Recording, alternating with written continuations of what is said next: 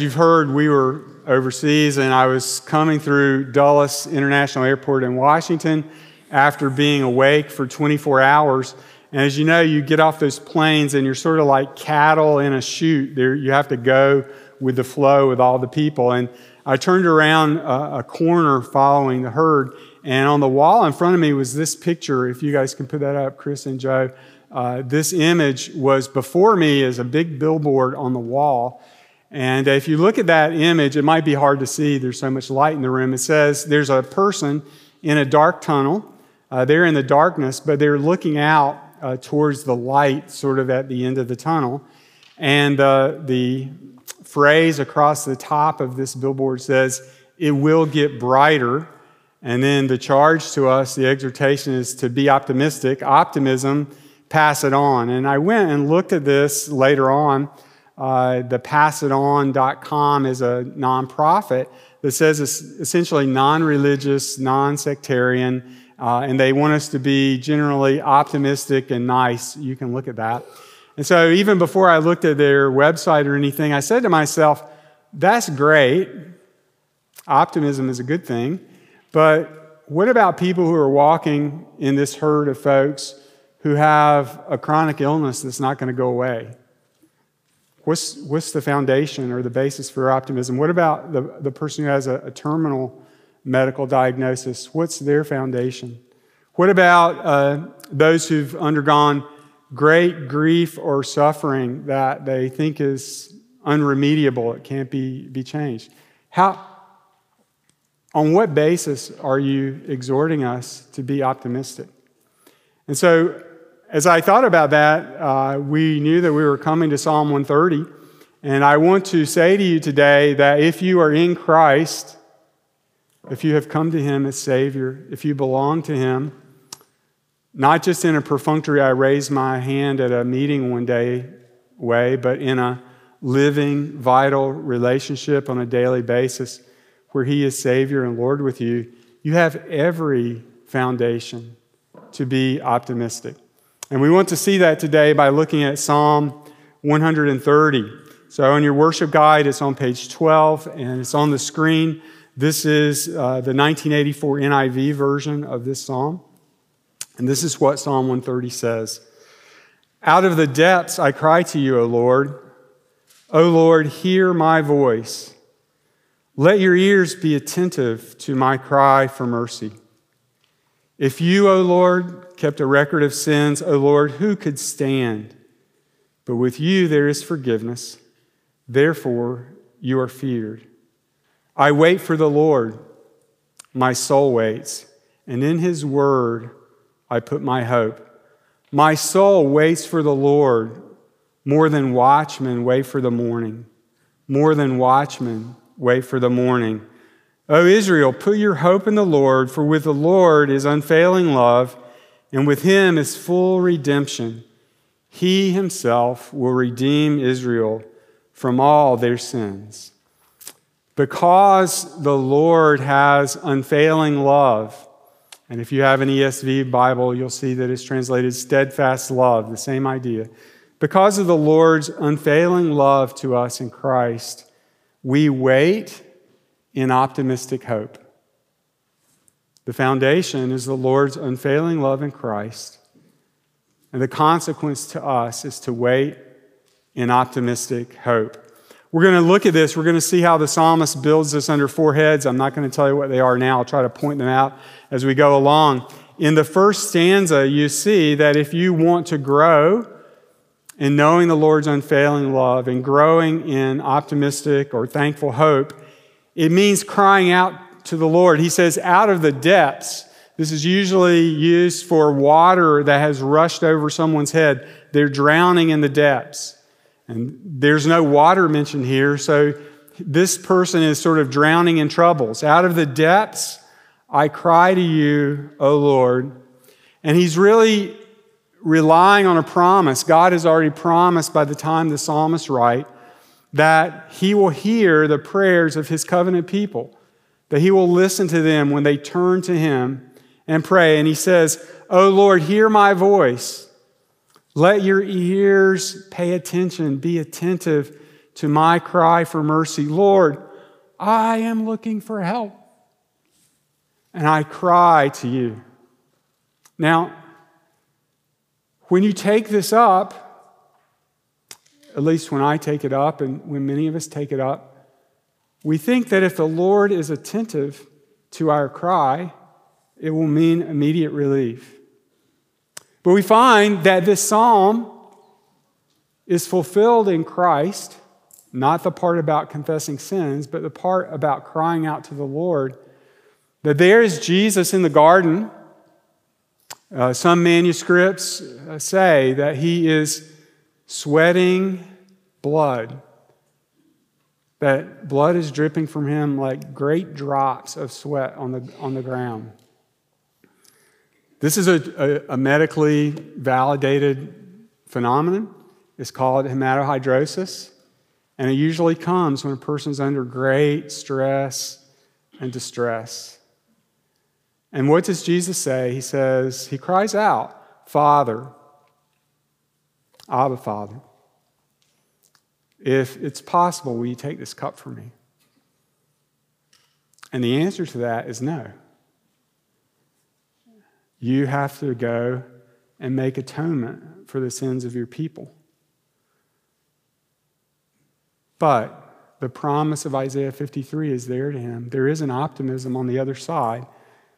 The Lord vindicates him as the Son of God. He justifies him and shows that he's the righteous one by raising him from the dead. So when we cry out, we often have to wait long. As Martin Luther's rendition of Psalm 130 uh, that we sang earlier says, Though I wait all night long, God will appear and he will hear. And so, what do we take from this if we're going to grow in this kind of waiting, optimistic hope? It simply is, first of all, to cry to the Lord. And I would say for me, this is a, a great challenge, rebuke. It, it exposes the limited degree of my own cultivation of habits of sanctification. When stress and trouble come, we go often everywhere to cry out to men before we cry out to the Lord. There's trouble or disorder in my home. Let me talk to my wife.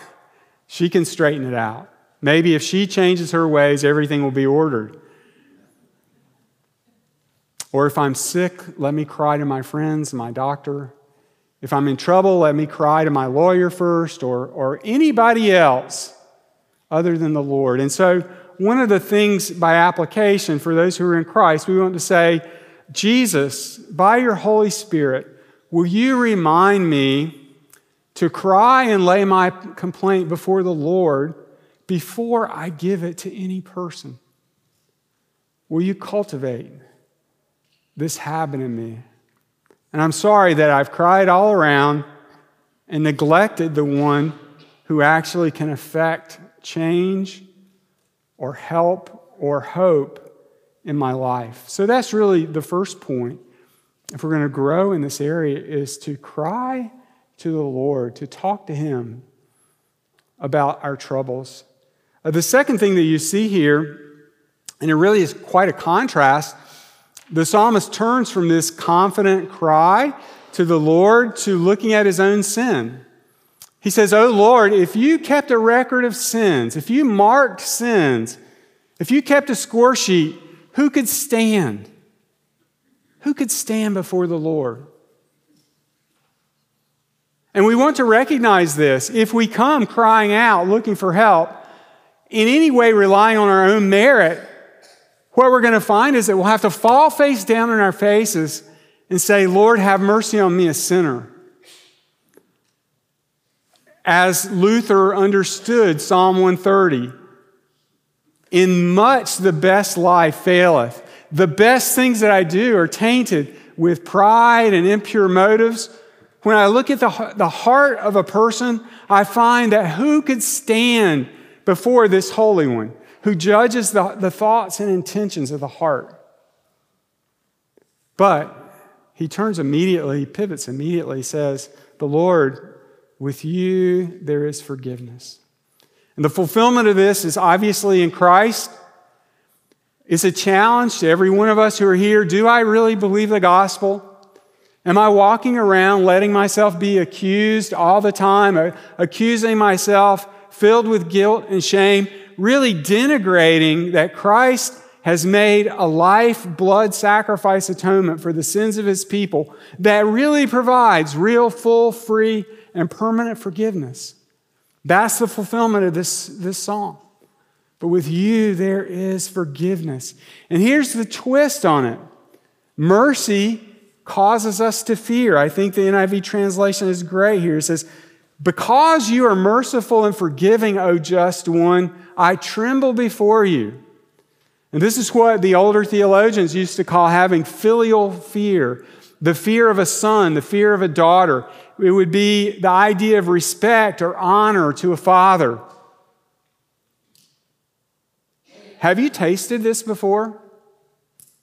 See, this usually only comes for us because we gloss over what we consider to be our trivial sins, and it requires some technicolor sin that's lived out before other people for us to really be humbled and receive mercy in a way that says, Oh, I don't deserve this mercy.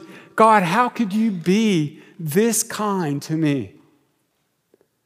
And it's impossible to believe that the cost of that forgiveness is the Son of God and to not tremble. Peter found this out. If you read through the book of Luke, you find very clearly there that Jesus says to Peter, Peter, Satan has asked to sift you like wheat, but I've prayed for you that your faith won't fail. And when you've returned, shepherd the flock. He says to him, Watch and pray in the garden so that you won't fall into temptation. He says to him, Before the rooster crows, you're going to deny me three times.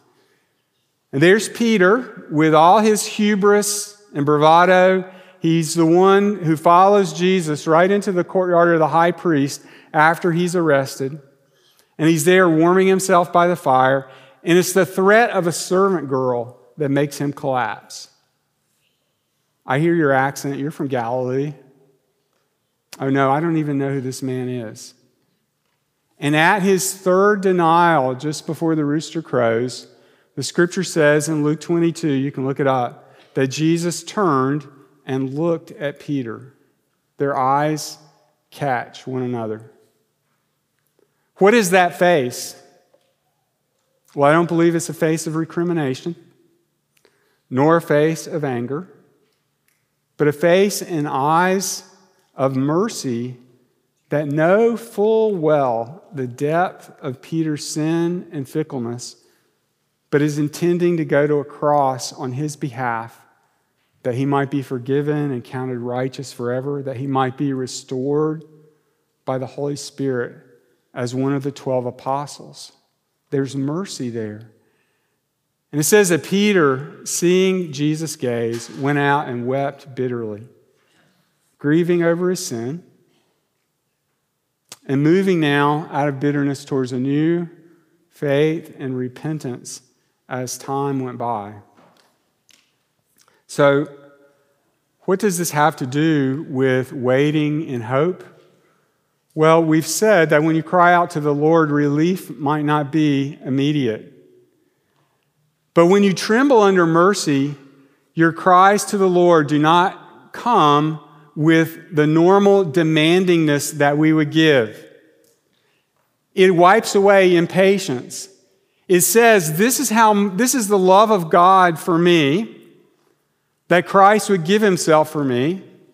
And he who did not spare his own son, but gave him up for us all, how will he not, along with him, graciously give us all things? God's not holding out on me. In the depth of my woes, he hasn't forgotten me. I have the mark of that in the cross. That's clear. So, Lord, I trust your love. I wait. I wait. I wait without demandingness. That's trembling with mercy. I thirst. I wait. I, I hold myself before you. And that really brings us to the third point. We've said cry out, we've said tremble under mercy. And then, really, the, the third point is to learn how to wait. Look at the next stanza of this inspired poem and song. The psalmist says, I wait for the Lord, my soul waits, and in his word I put my hope. I think it's important here. Uh, the soul in Hebrew as well as in Greek can refer to the non material part of us, it can refer to the whole person. I think in this situation, at least in application, you probably can't uh, determine this linguistically, but by way of application, I think it's important to distinguish that you might be trapped in certain circumstances physically or morally that you can't run away from. And this is why difficulties in marriage are always so helpful. I've made a vow that I can't run away from. But it's possible to be constrained physically, but not have the immaterial part of you be still. I wait for the Lord, my soul waits. My heart waits. My mind waits for his deliverance. Now, when that's true on the inside, it will show up on the outside as well in a whole person. And he says, I, I wait, my soul waits for the Lord, and in his word I put my hope. What is this word? Well, I think when you look at the, the arc of the entire Bible, this, this word is very simply presented to us in Colossians that the sum of the gospel for these Gentiles is Christ in you, the hope of glory. That if you're in Christ, you've been joined to him the Spirit testifies with your spirit that you are a son or daughter of God, and it's a down payment on eternity. It's a down payment on a new creation. That Jesus, in rising from the dead, has brought about on his shoulders a whole new resurrection creation that's without sin or death or tears. It's all new. And that's the word that we as believers, those who believe, put their hope in. And he says then, My soul waits for the Lord. More than watchmen wait for the morning. More than watchmen wait for the morning. And so the psalmist here gives us the illustration of the difficulty it is in waiting. And he alludes to probably military people who have to stay up all night and watch through the second and third watches of the night until the dawn breaks. Uh, when I was probably about 24, I don't know, I was young, um, and I was going to seminary. Shelly was really, my wife was pulling the weight of finances by working as a nurse. So after the first year of seminary, I thought I should do something respectable to make some money or whatnot. And I went out and got a job as a night watchman. They gave me a little blue uniform and some kind of patch and everything. And I looked official. I had to ride all the way from the northeast side of Philadelphia on a bus over to the southwest side. And my job was to be at an assisted living, step up nursing facility as a night watchman.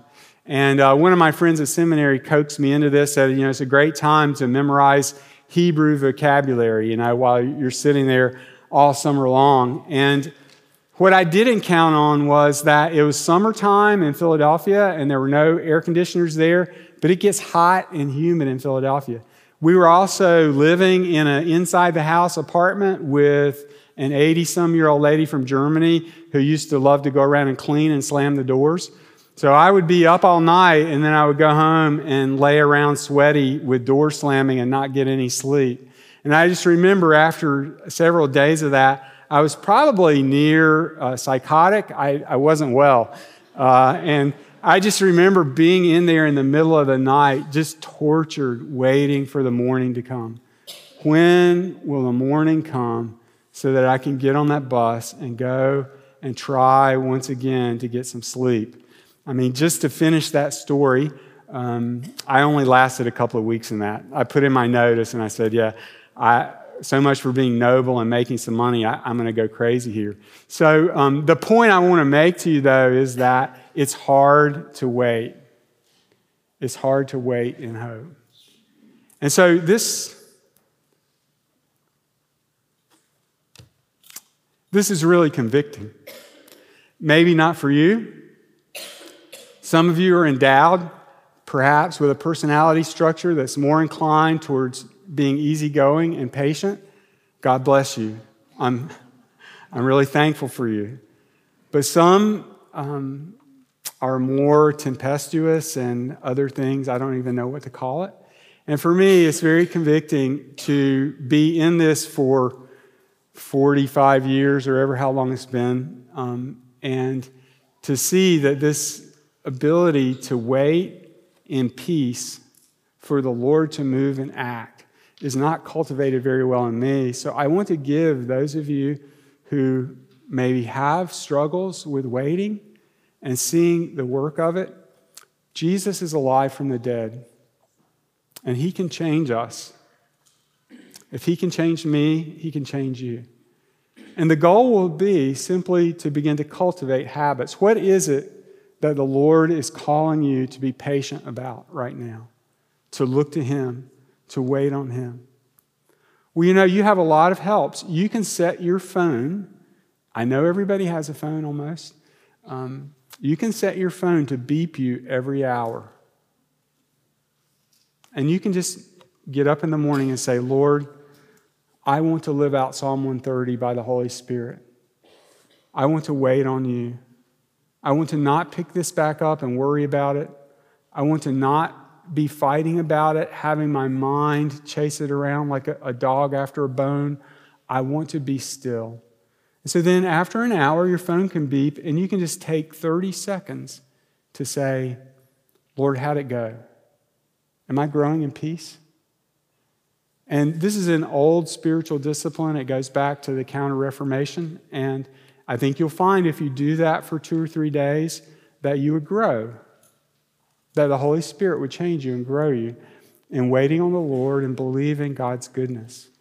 So, the last thing that we want to say from this is really gets at the foundation of the whole thing that we can hope, we can cry out, we can tremble under mercy, we can learn to wait, and then we can have an assured hope based on God's unfailing love. He says, O Israel, put your hope in the Lord. And I just have to take an aside here for one second.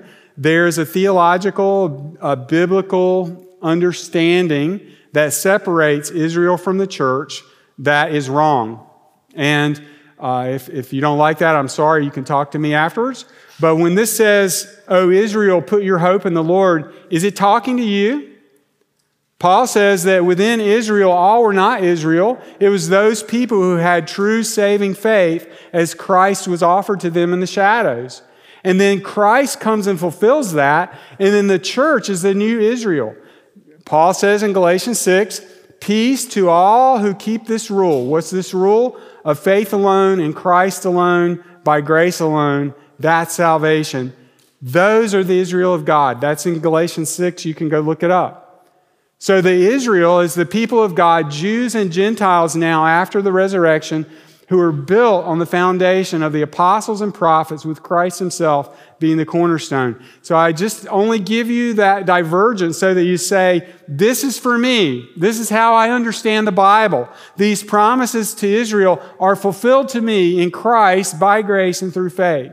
O Israel, O people of God, those of you who are in Christ, put your hope in the Lord, for with the Lord is what?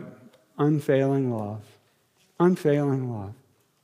The steadfast love of the Lord never ceases, His mercies never come to an end. They are new every morning. Steadfast love. The, the Hebrew is Hesed. And flowing out of that unfailing love. You see, that gives you hope, that makes you optimistic. He says, with Him, that is with the Lord, is full redemption. What is redemption? Redemption is a payment to buy back someone or something. Where does redemption come from? We don't get to contribute to the payment price for our redemption or a new creation. It all comes full redemption through the blood of Jesus Christ, through his death and resurrection, through his exaltation and pouring out of the Spirit. A new creation, as we said. He himself, not us, he himself will redeem or buy back Israel, the people of God, from all their sins. God is going to make all things new. He has redeemed his people in Christ. It's a finished deal. In cross, tomb, resurrection. He is redeeming those who are in Christ. He's, he's redeeming us from our own sins and sufferings even now. And then He will redeem us fully in the future when all things are made through. And we hope and look forward to the return of Christ. C.S. Lewis has tried to demonstrate this to us in a book called The Great Divorce. And you can't press these stories into a theological mold. They're, they're, if you go read them, they're not supposed to be systematic theology. There are points that we would quibble about, but it makes the point in a story form. I know you're all mature enough to do that. And the, the great divorce is about people going to the outskirts of heaven and being given the choice are you going to go for joy in this new creation? Or are you going to hang on to your sins, death, and the old life that you've had? And there's one particular man in that story who has a, a sin pattern that it's a lust or a sin pattern, could be sexual, could be other things that dominates his life. And for Lewis, this is often given to us either by wearing dragon skin as sort of a metaphor he uses, or having a lizard. So there's a man on the outskirts of heaven, and he has a lizard stuck to his shoulder. And the lizard is talking in his ear all the time when he's confronted by an angelic being. And the, the angel, with all might, shining power, says, If you would like, I can kill it. I can free you from your sins. And the fellow wants to make a deal. He goes, Oh, I, I didn't know that we were talking about something so drastic as killing. Um, let me think about this for a little while. And the angel said, uh, Time is all present here. Either you'll let me kill it or not. And the man says, Well, I, you know, the lizard's whispering to him the whole time. The man says, Well, I think that he's quieter now. I think he'll behave himself. Maybe I can learn to manage him. Can I go forward towards heaven and just manage him? And the, the bright, shining being says, I can kill it. It must be killed. And he goes, Well, why did you ask me? Why did you even start the con- conversation? Why don't you just kill it? And he said, You must consent. You must consent to me killing it. Finally, this dialogue goes on for a while, and out of frustration, and, and this is the only man, uh, the only person in the great divorce who actually heads towards joy and towards heaven. He says, Okay, just get it over with, kill it, even if it kills me. And the angel grabs the lizard he, he pulls it apart. Everybody screams. It's painful. And he throws it to the ground dead. And what you find is that this man, who was really only a phantom, becomes, starts to grow a real glorious body. He starts to be a person who's headed towards joy and towards heaven. But here's the, the, the kicker of the story the way Lewis imagines this the lizard now transforms his sin pattern is transformed into a great white stallion. And that stallion, he mounts and rides towards joy. And the point of that story in Lewis is that he's going to redeem everything in the new creation. Even your besetting sins that drive you to Christ in humility will become a thing of praise and glory. Not so that we could say, oh, let's go on sinning so that grace might increase, but it's the reality of our lives as long as they drive us to Christ. And our sufferings, the same way, will be transformed and made new. Just like with Job. What is the point of Job? The point of Job is that God's grace is sufficient to carry a person through, through suffering, even when it's misunderstood, even when it's long. And so he will redeem everything. Christ has come to found a new creation. So as you think about that, we just want to ask this question What is it for you? What is it for us? As a church family, we've had struggles lately. Is this psalm true for us in this? Particularly, can I stop and tremble under mercy myself? Let me tremble under mercy myself. Let me cry out to the Lord and not to other people. Let me wait in hope and solidly believe in the unfailing love of the Father that's expressed to us in Christ. And look around and envision everyone, everyone in Christ as being made new, whole, glorious, riding stallions that are the outcome of our sin and suffering. This is what Christ is about, and this is what he is doing. So, brothers and sisters, Psalm 130 gives us the foundation for a radical optimism that's beyond anything that the people at the Pass It On group can know. And that optimism comes out of the unfailing love of God expressed to us in Christ. And so we wait in hope. Let's pray. Father, we come to you in the name of Jesus. And Lord, we have confessed our sins already today, but they're exposed to us again as we look at your word. And we just thank you that for those in Christ, He's a gracious and faithful Savior. Will you, Lord, have your way with us? Will you teach us by the Holy Spirit how to wait in hope? And Father, as we come uh, to the table that you have appointed for meeting with Christ in a special way, we strengthen us as a church and strengthen us individually, we pray. In Jesus' name, amen.